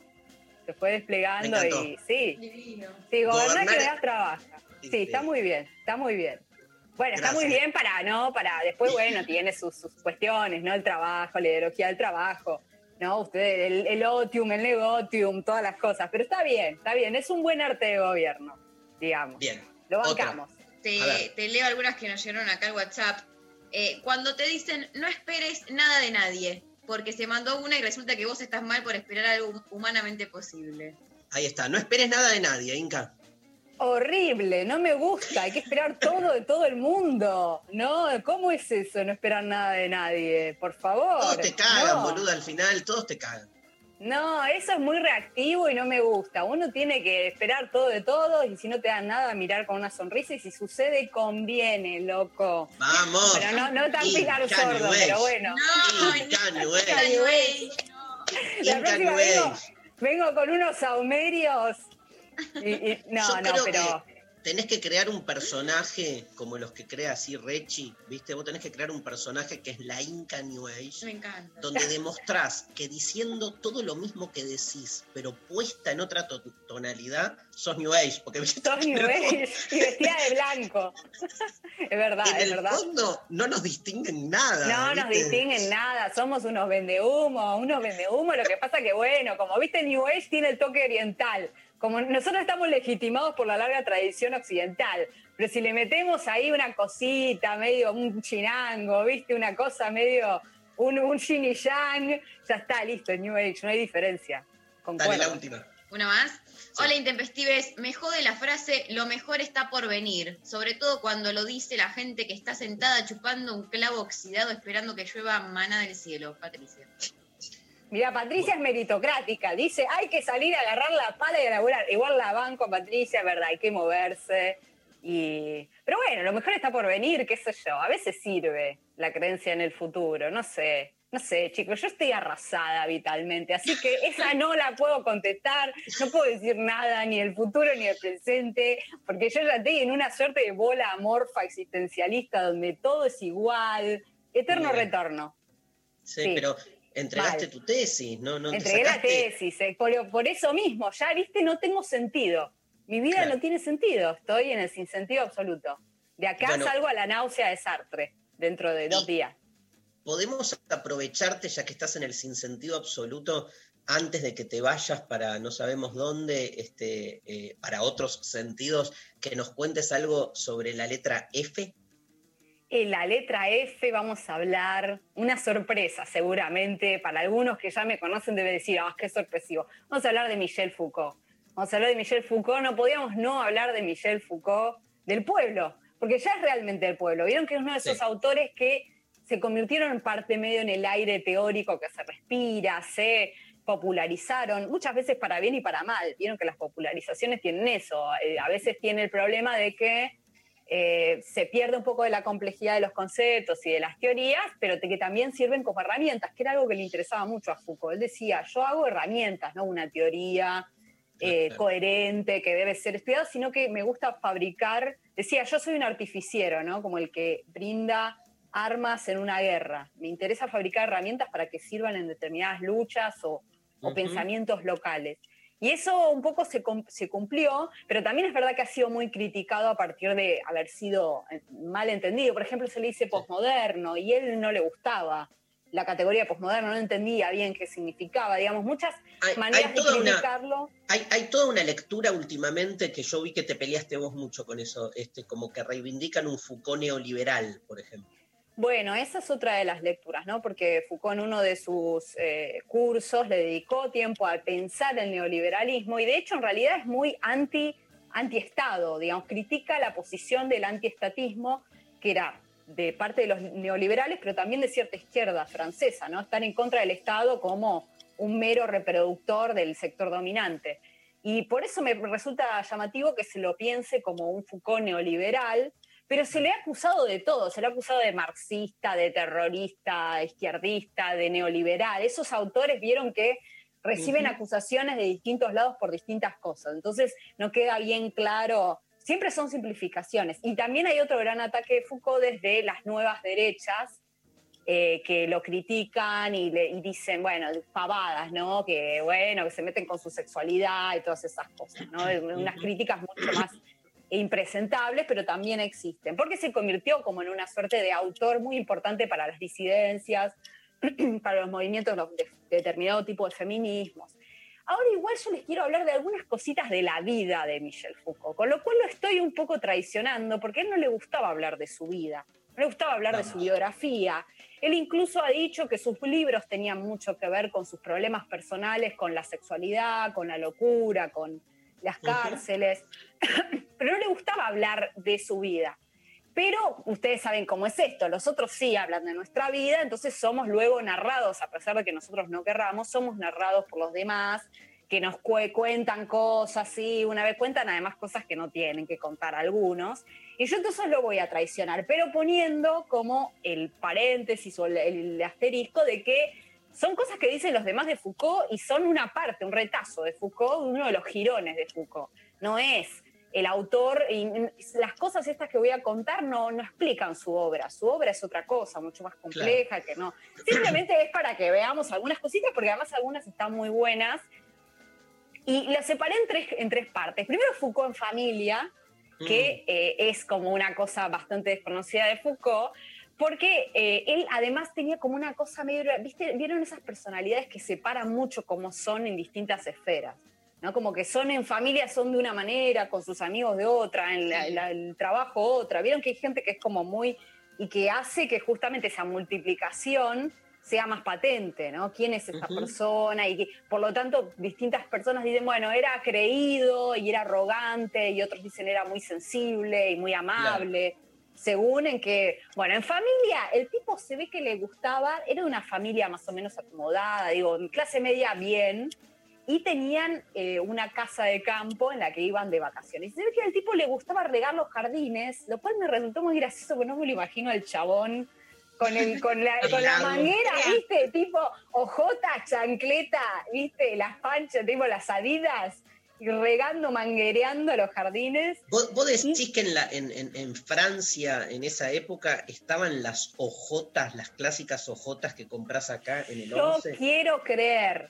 Eh, las, las imitación de las hawaianas, la- las babayanas existían y él estaba ahí chucu chucu, además manguereando con esa manguera verde con rayitas amarillas. Ese- así me lo imagino y yo no quiero, no. Por supuesto que tenía, llevaba unas cubetas, vieron todo muy francés, todo muy de la provincia francesa. Y además le gustaba hacer encurtidos de pepinillos. Le gustaba Mirá. hacer conservas. Era boludo conservas, Foucault. para, para las provisiones de la familia. Así que eso le gustaba hacer. Y además se ve que era una tarea medio laboriosa, así que lo podías ver a Foucault ahí, meta, meta conserva. Después hay otro Foucault que es el Foucault político, eh, que es el Foucault de los 70, que en realidad acá también hay una cuestión, porque siempre, muchas veces se ha señalado que Foucault como era indiferente, como se lo vincula con lo posmoderno, entonces, y en realidad se le dice eso porque no estaba vinculado con ningún partido, pero en realidad políticamente tenía una, un compromiso total, siempre estaba firmando solicitadas. Y lo que hacía, defendió mucho a, a los inmigrantes de un barrio de, de París, se hizo, o sea, lo fajó la policía, lo, lo persiguieron. Eh, Claro. Y lo- algo gracioso que pasaba en esos barrios era que lo confundían con Sartre. Pensaba que Sartre era el que los estaba defendiendo y no él, ¿no?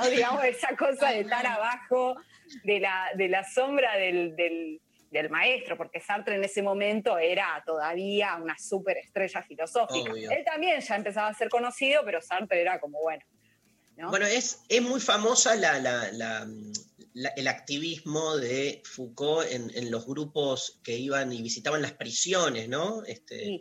Tuvo también es- militancia, eh, hubo un grupo de, de prisiones que luego se, se- no, no- se- se- no- no tuvo tanta vida, pero se formó, y todas eh, aquellas causas que tenían que ver con, con abogados de determinado grupo, Claro. izquierdista, o sea, él siempre estaba ahí. Y reitero, o sea, lo perseguían, le, rompieron una costilla, o sea, siempre lo fajaban. Eh, él tenía una frase sobre eso, creo que estaba hablando, contando que en una de esas manifestaciones lo habían fajado, y dice, nunca debemos dejar de oponernos al poder para forzarlo, siempre a alcanzar sus límites y tratar siempre de reducir sus dominios. Y esto también es llamativo, porque vieron que a veces Foucault se dice, no, es como que alguien que eh, llama a que, a- al, al quietismo, porque entonces si hay Claro. poder en todos lados, no, nada que ver, digamos, no, no era la, la postura de Foucault, era realmente muy, muy activo en su pensamiento y también en su práctica. Él consideraba que había que poner el cuerpo, que era Sí. fundamental ponerle el cuerpo. Y ese poner el cuerpo era que lo fajaba la policía. Y hay otro Foucault, que es como el ya, que acá yo no sé qué contar y qué no contar. Igual este programa está destartalado moralmente. Yo ya me di cuenta que acá, este, con la excusa de lo intempestivo, la filosofía, acá se trafica inmoralidad. Inmoralidad. vos decís, vos decís que somos tra- Lujuria. Sí, sí, traficantes. traficantes de inmoralidad. Así los voy a Pero- denominar. No, pero eso, eso es Luciana Pecker. No sé por qué nos incluís a Pecker es todos. la primera. eh, Pecker es la pitoniza de la inmoralidad. Lo de Pecker ya es, es militancia de la lujuria. Y yo no sé, Pecker, tenés que reflexionar. 10 Padre Putita Nuestro. golosa. ¿Qué hubiera dicho Foucault de putita Vos sabés golosa? que y Ay. la hija hizo una lectura de Aguer de 70 que estaba viendo las películas porno, que era esa columna. Ah, ¿no? lo de Aguer, bueno, lo de Aguer es muy Foucaultiano, ¿no? Porque esta cosa del, del poder que censura pero que produce placer, porque el tipo está todo el tiempo, le- las columnas de Aguer en las que habla de, por ejemplo, Call Me By Your Name, en la película esta de, de la relación amorosa entre un hombre y un, y un joven, el tipo exuda, eh, tira, te tira sus fluidos en la escritura. Es tremendo, es como una mezcla entre prohibición y, y goce, muy extraña y muy Foucaultiana, ¿no? Porque Foucault justamente planteaba esto, está muy mezclado la prohibición con la producción de placer. Y Aguer es como la figura de eso, es increíble el tipo ese. Yo creo que ahí, chicos, ese, ese cuerpo está, pero tiene unas fuerzas eróticas que están pidiendo, por favor, déjenme salir. Va a explotar. Va a explotar en cualquier momento como explotó Foucault en, eh, en Estados Unidos, porque ahí Foucault encontró, viajó en el 75 y luego siguió viajando, encontró un mundo, un viaje de ida. Por supuesto encontró una libertad sexual de la vida gay, porque Foucault era gay, aunque decir era gay es problemático para él, porque para él la sexualidad no tenía que ser una identidad, y es todo un tema esto, pero bueno, digamos, déjenme la simplificación de decir que era gay, o le, gustaba, la, tenía eh, vínculos con, con hombres, y en California encontró, en comparación con la vida parisina, una gran libertad sexual. Dicen que ahí conoció el mundo del sadomasoquismo, le gustaba que lo fajen o fajar, no sabemos. Era un hombre de placeres intensos. Y también ahí descubrió el LSD, California, LSD, ¿no? Faltaba Jefferson Airplane y ya está, digamos, todos los clichés del- del- de ese momento, pero imagínense la intensidad de esas experiencias para, para Foucault que flashó. No era un En usuario. Argentina, mientras Foucault vivía eso, en la Argentina, la dictadura, ¿no? No nos Claro, olvidemos. sí, sí, sí, absolutamente. Era, era, y además eran tiempos absolutamente convulsionados desde la izquierda, pero él estaba ya eh, pasando la bomba en, en- en California y le gustaba mucho esto de los saunas y los baños y los lugares sadomasoquistas y de distintas Cierto. prácticas sexuales eh, homosexuales, porque él encontraba ahí que justamente uno perdía la identidad. ¿no? Y que era algo Claro. que le, que le interesaba mucho y que y encontraba que ahí había como una suerte de desexualización del placer. Como que el placer en esos lugares no dependía ni de lo genital, ni de lo, lo sexual, del organismo, digamos, de aquellas zonas pensadas como lo sexual, sino que había como una suerte de ampliación y de ruptura de esos centros. Y eso le interesaba muchísimo. Él creía muy, que era muy, perdóname, era, era muy habitual. El, el baño público para toda esa cultura gay era como un lugar obligado. Este, me acuerdo un par de películas que, que- mostraban eso, este, pero totalmente, ¿no? Y, me encanta esta relación con la dessubjetivación que se da ahí, ¿no? Exacto, a él le interesaba eso, la pérdida de la identidad y además esta idea de crear nuevos placeres, porque él jodía mucho en ese momento con que no había que hablar de deseo, en el sentido de que los homosexuales no tenían que descubrir su propio deseo, ni justificar científicamente por qué lo suyo no era una enfermedad y era normal, que son estrategias típicas también a veces. Vieron que, a ver, las mujeres cuando hablamos del, aborto, una de las estrategias es decir, es una cuestión de salud pública, ¿no? Y por ahí hay otras razones, pero estratégicamente sabes que eso, bueno, en fin, a él le interesaba decir, bueno, no, no pensemos tanto en términos de deseo, sino en términos de placeres, de inventar nuevos placeres, nuevas relaciones sociales a partir de nuestras elecciones eh, sexuales, pero que eso no tenga que ver con decir la verdad de uno mismo. Esto, como sabrán o como se imaginarán, es problemático y Judith Butler fue una de las que pensó repensó toda esta cuestión de la identidad, porque también sabemos que políticamente necesitamos configurar una identidad colectiva. Y Foucault no es que se oponía a eso, pero decía, no solamente tenemos que afirmar nuestra identidad, sino que tenemos que tratar de pensar nuevas relaciones, crear nuevos vínculos para no quedar atados a lo que a lo que nos oprime, que en realidad es anterior, que para él la identidad tenía más que ver con la opresión que, que con otra cosa, ¿no? Una Ujú. cuestión problemática, se las tiro para que ustedes se la queden pensando. Bueno, luego Foucault eh, murió, murió por complicaciones vinculadas con, con el VIH y fue muy bueno, muy triste, porque murió en el momento en el que realmente era una, una estrella muy importante. Eh, y, y bueno, y fue también criticado injustamente en esos últimos años, digamos, estaba medio envuelto en esas cosas, pero bueno, fue como el, eh, se coronó una etapa intelectual muy compleja y hoy es como una de las grandes figuras.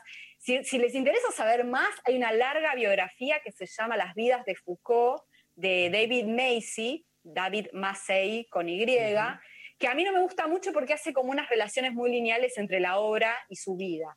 Pero Típico, cuenta un montón de cosas reinteresantes de la vida intelectual también francesa, algunos cotilleos así de peleas con otros intelectuales que están buenos. Y hay mucho también dicho por Daniel Defert, que era uno de los eh, acompañantes, que acompañó mucho a Foucault, uno de sus, de sus amores muy, más ¿Por- fuertes, por qué? diría. ¿Por qué tuvo tanta, tiene tanta in- influencia la obra de Foucault en Argentina particularmente? Yo creo que en Argentina es importante, bueno, Foucault fue muy importante, tuvo muchas etapas. Hay una etapa que es la más literaria que, tuvo importancia en Argentina, porque en Argentina en principio es muy francesa. En Argentina importa muchas teorías francesas, entonces hay una gran relación y eso ya pasaba antes de, de Foucault y en, en etapas anteriores, incluso pasaba con David Viñas y con Sartre, en fin. Eh, yo creo que fue muy, es muy importante porque ha servido mucho para pensar el sistema penitenciario, los modos de disciplinamiento también, incluso de la dictadura. Eh, creo que Argentina tiene algunas, eh, ha tenido históricamente determinadas instituciones que pueden pensarse en relación con, con Francia y creo que también ha tenido la misma importancia que ha tenido en Estados Unidos. En Estados Unidos Foucault es Sí, fundamental. De hecho, muchas cosas que nosotros sabemos de Foucault son por reversiones norteamericanas, que a veces no son Foucault, ¿no? ¿Viste cómo es esto? Eh, lo repiensan, lo recrean y, eh, y creo que ahora eh, es muy importante Foucault en Argentina por la- los feminismos y las disidencias sexuales. no todos los feminismos son Foucaultianos, pero hay una parte del feminismo que sí retoma muchas cosas de Foucault. Y bueno, los movimientos de disidencia sexual ni hablar. Para, para eh, la militancia por el SIDA, por ejemplo, fue muy importante Foucault, fue fundamental, ¿no? Hay determinadas militancias, como la de la violencia institucional, la de las cárceles, la de la sexualidad, que Foucault es insoslayable. No para acordar necesariamente con todo, pero que no lo puedes dejar de lado. Así Gracias, que lean a. Foucault. A leer- ¿Qué, qué, qué recomendás para leer a Foucault? Porque tiene su complejidad, ¿no? Este, sobre todo la obra escrita. Los seminarios de él son más llevaderos, me parece, pero Yo creo que los seminarios está bueno y hacer como una suerte de, de seguir la cronología, si bien yo creo que hay etapas que se pueden leer separados. Y si quieren empezar, yo diría que vigilar y castigar y que en todo caso se apoyen con alguna introducción de las típicas, Rebel, Edgardo Castro, que son como los típicos comentaristas de Foucault. es- es un gran libro para llevar a San Bernardo, por ejemplo, vigilar y Ah, mirá. castigar a la playa, la termo, sombrilla, y ver cómo lo descuartizan a Damiens, cómo empieza el relato de La vigilar y cosa castigar. sana, la cosa sanísima. Gracias, Inca. Un Gracias placer. Nos vamos a la pausa, la Inca, lo intempestivo. Vamos con The Who, dedicado a la Inca. I Can See for Miles. The Who, en lo intempestivo.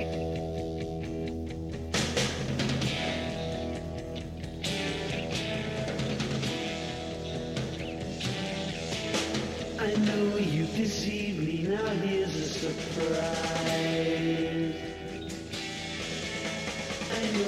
You have, cause there's magic in my eyes. I can see for miles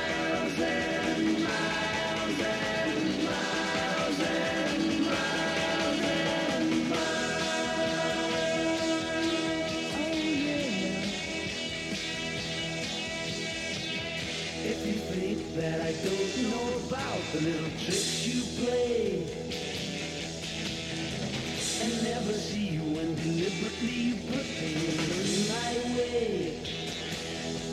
Well, here's a poke at you. You're gonna choke on it too. You're gonna lose that smile because all the while I could see for miles and miles. I could see for miles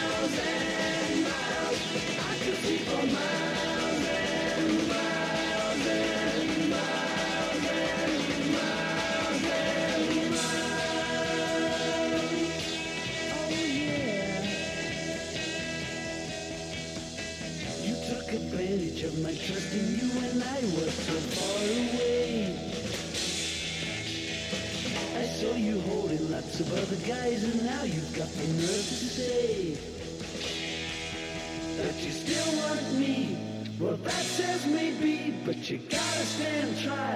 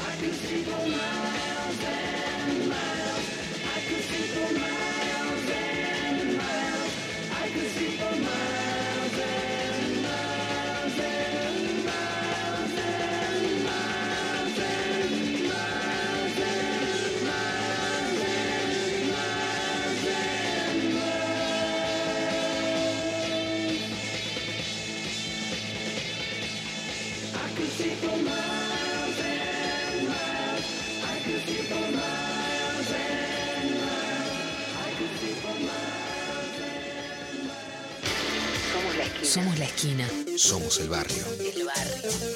Somos lo que siempre quisimos ser. Somos 937. Nacional Rock. En el medio del día no hay despedida. Solo bienvenida. Hola. Hola, ¿qué tal? Hola. ¿Qué tal? Hola. Hola, ¿qué tal? ¿Qué tal? Hola. ¿Qué tal? Calu Bonfante. El árabe Rami.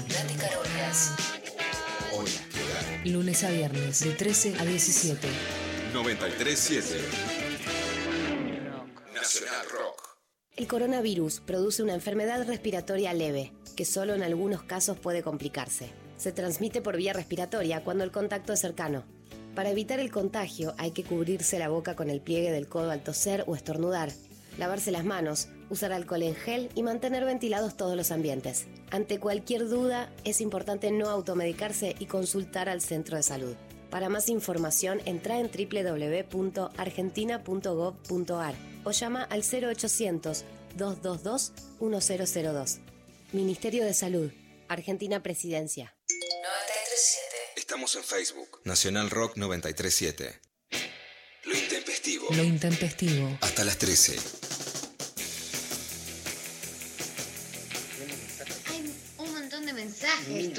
Miles y miles de frases. Por ejemplo, Claudia Hate por eh, Facebook nos dice, hola a todos, la frase que más me gusta es, somos lo que elegimos ser. Y la que menos me gusta es, la tercera es la vencida, les quiero.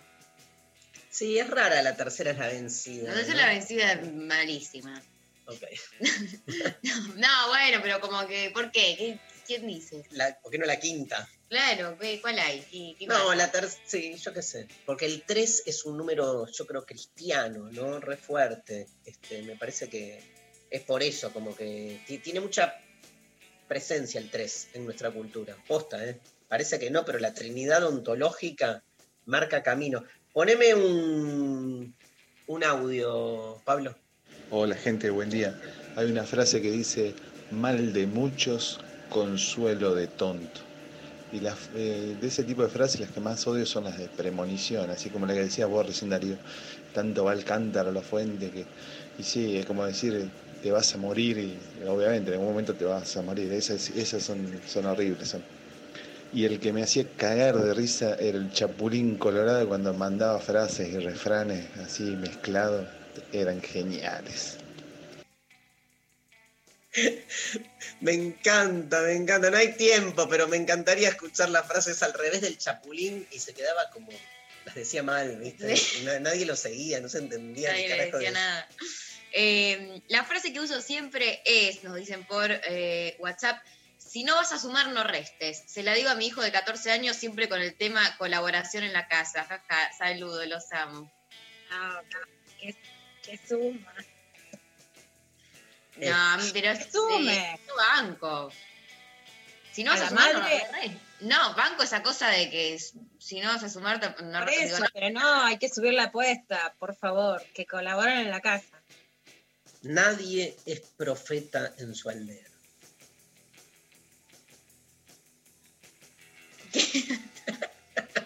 Muchas veces. Eh, eh, otra que nos mandan por WhatsApp. Gracias a Dios, es viernes. Sí, gracias a, a que, a, a que alguien. El viernes te- tu cuerpo lo sabe, dale, ¿qué sabe el cuerpo? Por favor, ¿qué es viernes? La frase, dicen acá, que dijo el gran filósofo Mostaza Merlo paso a paso. Sí, vamos, paso a paso. Eh, hola, intempestives. La más repudiada, que todo fluya y nada influya. Muy naif. Y una que me gusta es, no seas lo que te hicieron. Mi tip es nunca usar las que nombran a Dios, aunque a veces no puedo evitarlo. Saludos. A mí no me gusta, digamos, salvo algo, si algo te hace bien, tómalo, ¿no? Por supuesto que ese es el lema. Pero no me gustan las frases New Age porque, digamos, yo creo en algo de, de la, del lugar común que, que te impulsa sanarte. Si alguien te dice algo de buena leche, lo tomo como una- un gesto cariñoso. Pero en general las frases New Age sí van a una cultura de la resignación individual y política. Acá estoy leyendo en, en- en internet Frases argentinas que desconciertan al mundo, o sea que solo las entendemos los argentinos. ¿Podés creer que hay una página que, una, ser Gardel? Eh, ¿quién sos, Gardel? ¿Quién sos, Gardel? Soy Gardel. Otra, me cortaron las piernas. Ah, muy bueno. Muy Diego. Sí. Muy Diego. Eh, ponete la gorra, te pone la gorra, eh. Ponerse la gorra. ¿Quién la entiende? Put on the hat, diría en inglés. No Bueno, en, Colombia, por ejemplo, lo que dicen, que yo ahora yo les traigo toda mi sapiencia culebronera, es sos sapo, que es eso, sos buchón, sos el que canta. Claro. Mm. O Escuchá cantás la esta. sopa, que esa me encanta. Cantar la sopa es como que te torturen y que digas quién es el capo narco. Pero, pero se lo dicen habitualmente, no cantes la sopa. O, viste, una dice el otro, no, mi hermanita salió, y se dicen entre ellas, viste, ay, qué zapa, qué zapa. Me encanta. Si querés llorar, llorá. Ah, esa es Moria. Sí, sí, esa sí. Eh, va, vamos esa, con esa. esa. esa me gusta, porque es como, dale, saca todo. Estoy hasta las manos. ¿Ese es argentino? ¿Es? Parece ese. Ah, bueno, hay un montón. Sí, y esta, anda, anda a llorarle a, Ma- a Magoya. Magoya. ¿Quién es Magoya? ¿Quién es Ah. Magoya? Una linda es, anda a levantar papas al puerto. No anda a saber quién levanta papas en el puerto, pero siempre te lo están diciendo. A mí me encanta esta. No hay tu tía. Ay, sí, linda, esa digo. genial. Yo la digo un montón. Che, sirve para algo internet, ¿eh? Bueno, hay muchas frases machistas, ¿no? Anda a lavar los platos, que es el libro, decíamos, de, de Ale Lunik, que acaba de salir para el Hotel de las Ideas. Muchas. Ay, estos que explican, boludo, Ay, mandan ¿está cualquiera. Dice que no hay tutía, la atutía era una sustancia derivada de la fundición del cobre que servía como medicina para enfermedades oftalmológicas. No hay atutía, fue la frase original. Mentira, boludo, no hay tutía es... Sí, de No, nada, no- para mí no hay tutía es tipo, este, ¿por qué no hiciste la tarea? No, porque mi tía justo llegó, entonces no, no, no hay tutía, no hay tipo, ¿entendés? No hay mi tía, tu tía. Ah, No le doy bueno, esa explicación. Muy bien. ¿Qué decían los griegos, Darío? ¿Qué decían los griegos de tu tía? Eh, bueno, según el diccionario etimológico greco-romano, eh, ¿escuchamos un audio? Hola, intempestives. Eh, dos de las frases que más odio es a caballo, a caballo regalado no se le miran los dientes y a mal tiempo buena cara. Y una que me encanta es lo esencial es invisible a los ojos. Un abrazo grande. Abrazo. Al mal tiempo, buena cara es la peor frase del mundo. Al mal tiempo, mala, mala, mala onda, boludo. Yo le O pongo sea, la cara que quiero al tiempo que quiero. ¿Qué es esto? ¿Qué? Porque le- el, el mal tiempo tengo que tener buena cara, ¿no? Y, y al buen tiempo, si quiero tener mala cara, Al buen tiempo hay que hacer la, la contraria. al buen tiempo, mala cara. Tal cual. Sol de mierda, boludo, que te, los que somos medio polaquetes, como María y yo, el sol nos hace bosta la, la, la piel. Yo quiero días de lluvia, nublados, y esos me- a esos le pongo buena cara. la anti, la más anti. Lo ideal sería que la cara no tenga una conexión esencial directa con el clima, ¿no? Total. Pero bueno, hay gente feliz que llueve o eh, sale el sol, Está son feliz felices. igual. Esos son los que envidiamos, básicamente. Bueno, hola intempestives. La frase que más me gusta es se va a caer y la frase que más detesto es déjalo en manos de Dios. Sácalo, peja, un beso, los quiero. Una frase que me dijo una vez, bueno, una, una amiga, ¿no? Que le dijo a su mamá es, es lo que me tocó, ¿no? Que también es una frase muy de madre, ¿no? Mm, re. Nosotros estudiamos Bueno, por es lo que te ir a buscar lo que queremos, no por lo que nos tocó. Es lo que tenés, es lo que te tocó. Un montón. El que la vio, la vio. Si pasa, pasa. Al que le toca, le toca. La suerte es loca. La suerte es loca, sí. Audio. Hola intempestivos, mi frase favorita es eh, conócete a ti mismo y conocerás al universo. Esa es una frase que me hizo entender que yo cambiando o entendiéndome a mí misma eh, y cambiando mis perspectivas también, pude comprender cómo funcionaba el mundo, digamos, o algunas partes de él. Eh, y la frase que más me indigna tal vez es esta de eh, el que madruga Dios lo ayuda. Eh, falso. ¿Cuántas veces me levanté y temprano y Dios no me ayudó un carajo? Igual no creo en Dios. pero nada, me da bronca.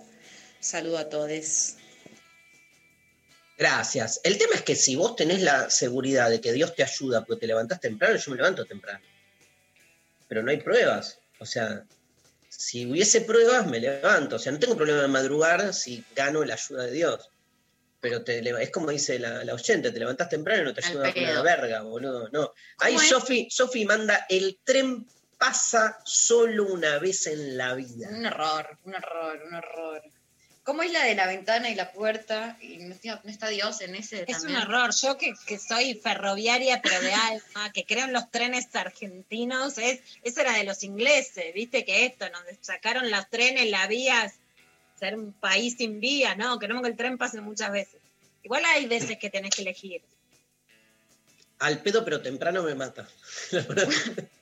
Bueno, hay ganadores. Hay un ganador. uno. Ah, cuando Dios cierra una puerta, eh, Cuando Dios cierra una puerta, abre una ventana.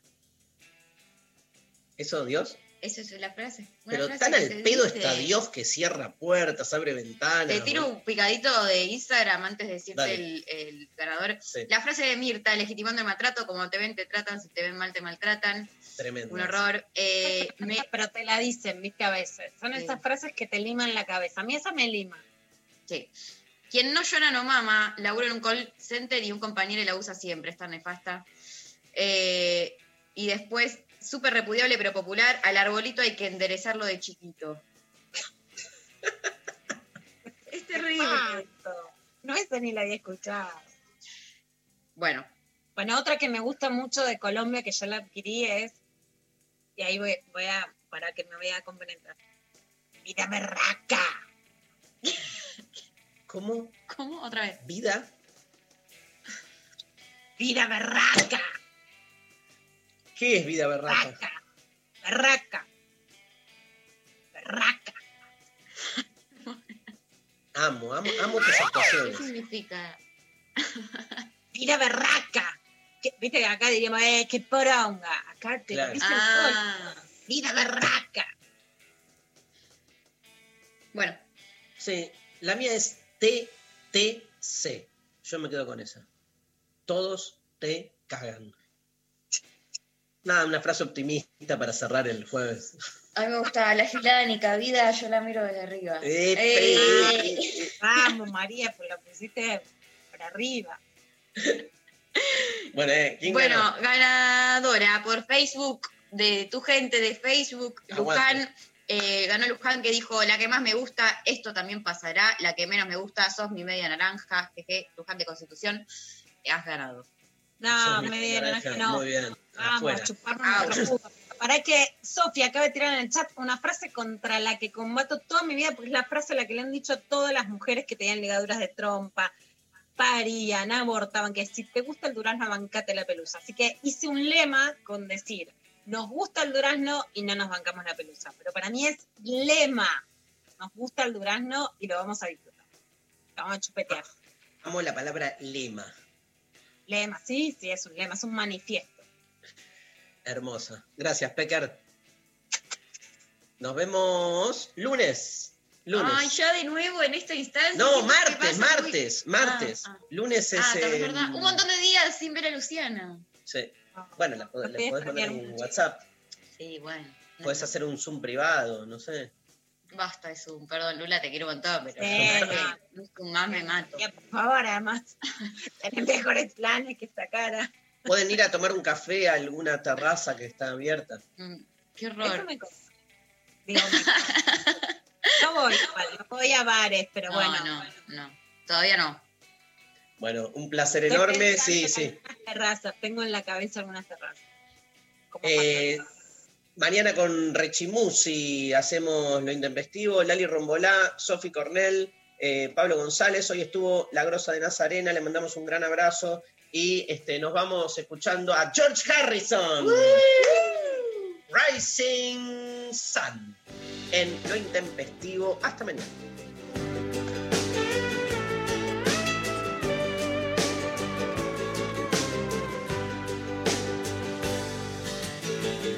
A street of villains. take him for a ride. You can have the devil as a guide. And crippled by the boundaries, programmed into guilt. Till your nervous system starts to tilt. In the room of mirrors, you can see for miles. But everything that's there is in disguise.